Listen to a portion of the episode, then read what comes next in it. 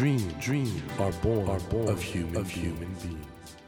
Human beings, human beings grow, grow with, dream, with dreams. That, that is dream, is dream heart. When you touch, when you that, touch warm that vibration, vibration, a new dream, a new dream will be born, born of you, of you. Dream, dream heart, heart. ドリームハート政教新聞がお送りします皆さんこんばんは茂木健一郎です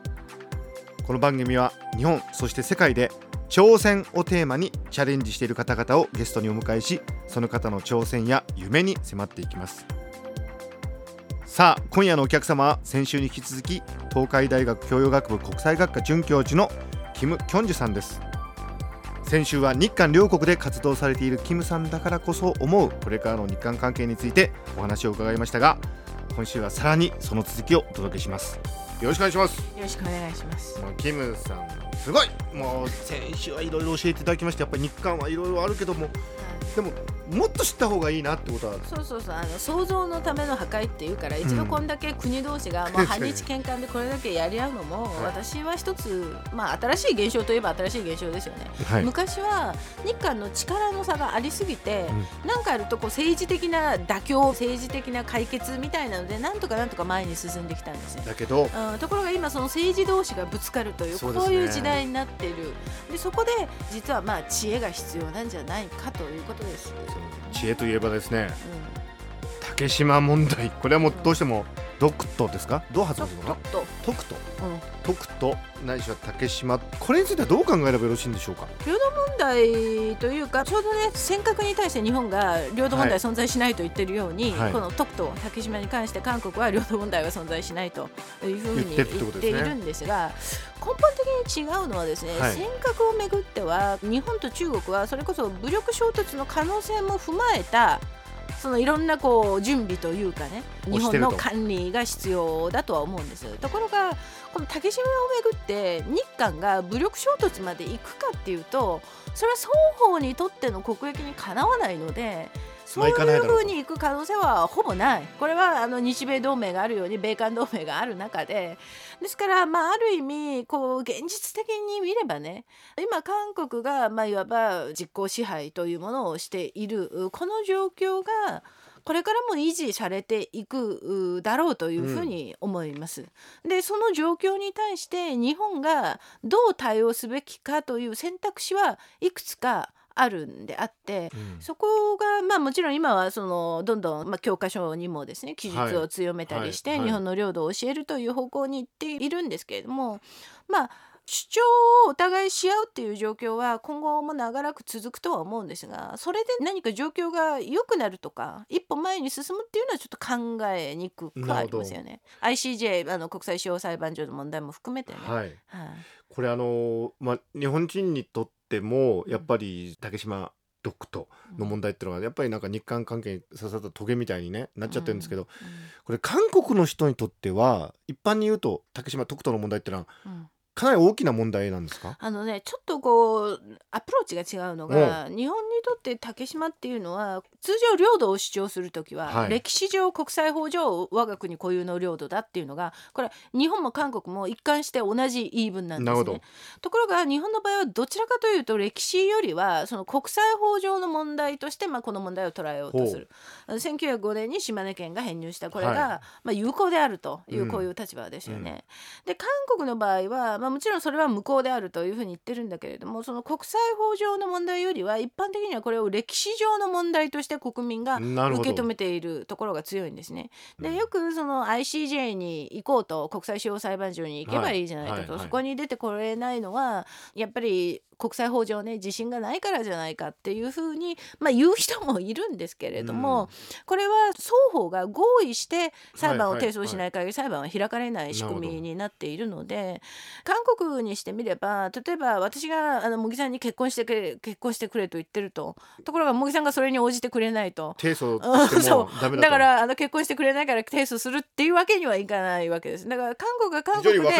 うん、国際法にのっとった対応をしているということなんですが、ただ韓国としては今後この国際司法裁判所でどこかで白黒つける必要があるということも見込んでえそのための、まあ、準備も一方では進めているという状況ですよね、これはあのあくまでもあのうん日本の一部の方が言ってることで、うん。僕にもよくそういう意見が来るんですけど、うん。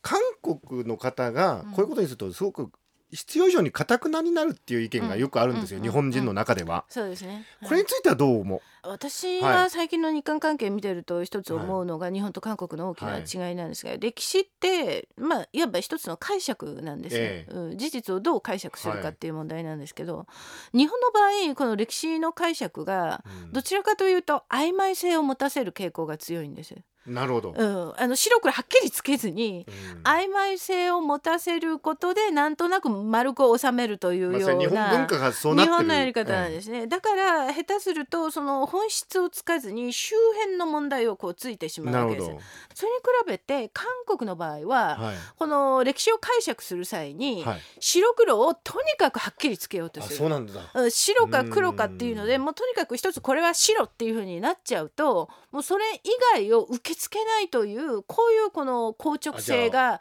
短所としてある文化の違いがあるんですね。そうなんですよ。だから例えば従軍ヤフにしても、はい。これはもう日本の過ちで悪だってなるとそれ以上の意見をこう寄せ付けない強固さがあるん細ですよ、ね。かいニュアンスというよりはもう、うん。そこでそうそう。だから日本から見ればうん。韓国人はものすごい堅くなに見える。一つの解釈しか、うん、見意見があるんですよ、うん。世の中にね。で韓国から見れば日本人は謝罪をしてもまたそれを否定したりしてるじゃないかっていうようななんかお互いを理解せずにそのスタイルだけをこうお互い罵るというようなところ。なるほど。そういうスタイルの違いがあるんだってことを認識するだけでも随分なんか一歩前進というか、そうですよね。うん。だからどっちもいい点もあり悪い点もあると思う。韓国もそういうふうに白黒はっきりつけることで過去を清算し前に進んでいくっていうこういう歴史観なんだけれども、それだと結局正義っていうものが真実よりも作られていく可能性の方が高いわけですよ。時の権力によって。で日本の場合はもう一回みんなでみんなでっていうこの和を大事にすると結局責任の所在も曖昧になってどっちにもいいところもあるし、うん悪いところもあるってことなんですね,、そうですよね。そこら辺がお互いに分かり合えるといいかなっていうことを思いつつ、まあそこが第一歩でしょうね。ね。いやキムさんなんかは日本と韓国難しいこともいろいろあるんですけどうん。これからの未来に向けて明るくいきたいですよねできれば。どうしたら我々は。その今の一番の問題は、はい。一番最初に申し上げたように政治が衝突するときに政治同士がね。それぞれの理屈や言い分を知るだけの知識や経験を私たちはお互い持っていないっていうことなんですよね。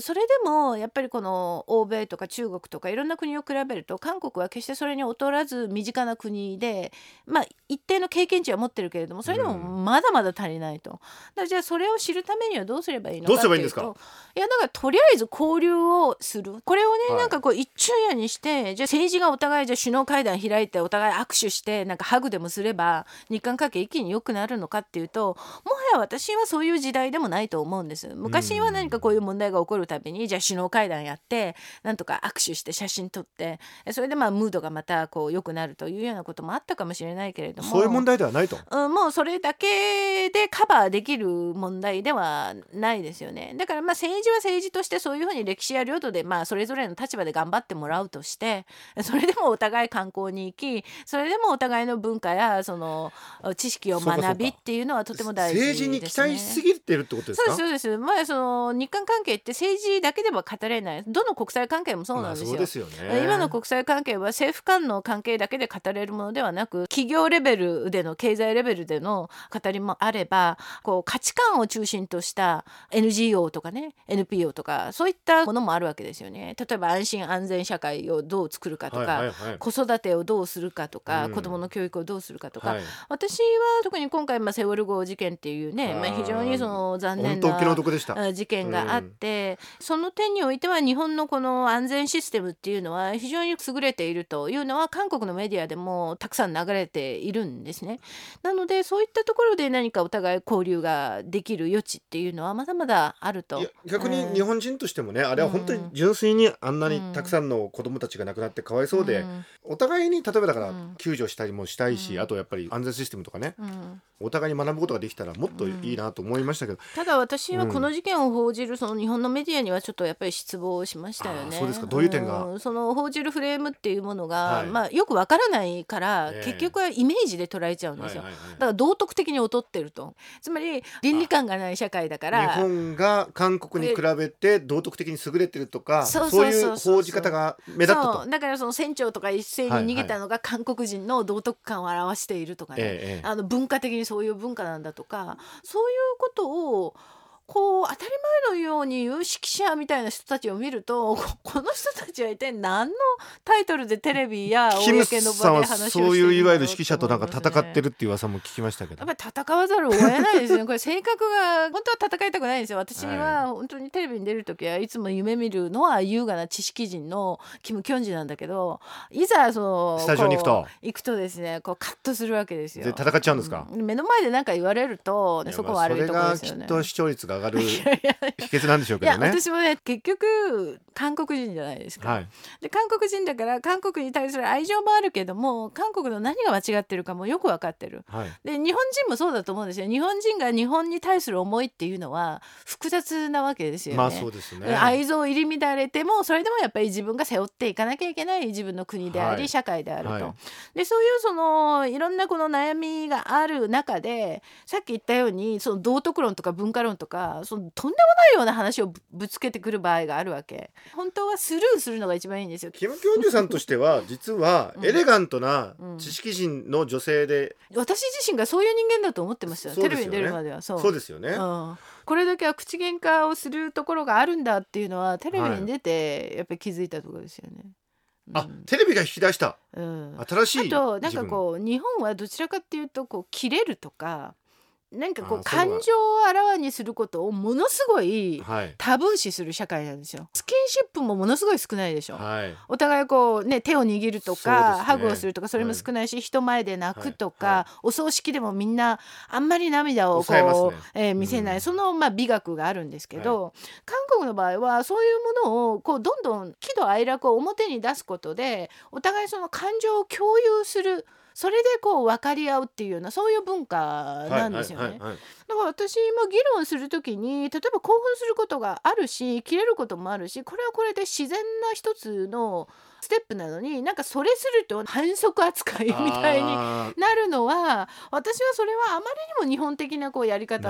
だとは思いますよね。まあでもねキム・キョンさんがこうやってテレビ出てくださってるおかげでなんとなく我々もそういう違う話し方もあるんだってことをそう学んでるのかもしれませんし。あのなんか結局、ええ茂木さんもそうだと思うんですけれどもテレビに出て何かを発言するっていうのは、は決してあまりいいことじゃないんですよ。はああの見返りが。はいはい。でもどうせ発言するならもっとうまく発言したいしもっと視聴者の方に一つでも理解してもらえるように発言をしていこうっていうのはちょっとこう日々考えるようになりましたね。全国のキム・キョンジュファンの皆さん進化するキム・キョンジュさんをちょっとこれから楽しみにしてください。ああのこの番組はですね夢がテーマなんですけど、うん。キム・キョンジュさんの夢って何ですか？最近はね私もあまり大きな夢を見なくなりましたね、うん。大きな夢というよりは今日一日私が言ってることが誰かに理解されて共感されたならば、それでよしとはいはいはい。いう、それがなんか夢になりましたね。そういう素朴な人生をこれから先日韓関係どんどん変わっていくだろうし、はい。私もどこでどういう生活をするかわからないけれども、しかし社会に向けてどこかで何らかの形で発信し続けることができればそれが今はテレビだけどもしかしたらなんかおばあちゃんになったら近所のさ悪ガキ捕まえてなんかあれこれ言うかもしれないけど それであっても自分の考えを伝えられる相手をまあ持ちつつ発信を続けたいと思いますね。楽しみですね。大学で教えてらっしゃるからその学生さんとの交流なんかもあるでしょうし、うん。あの本当いろいろ勉強になりました僕も本当知らないことがたくさんあってまだ知らなくちゃいけないことたくさんありますね日韓お互いに朝まで語り合っても語り尽くせないはいみたいです。あの本当にいろいろお話伺いましてありがとうございましたはい、ありがとうございました。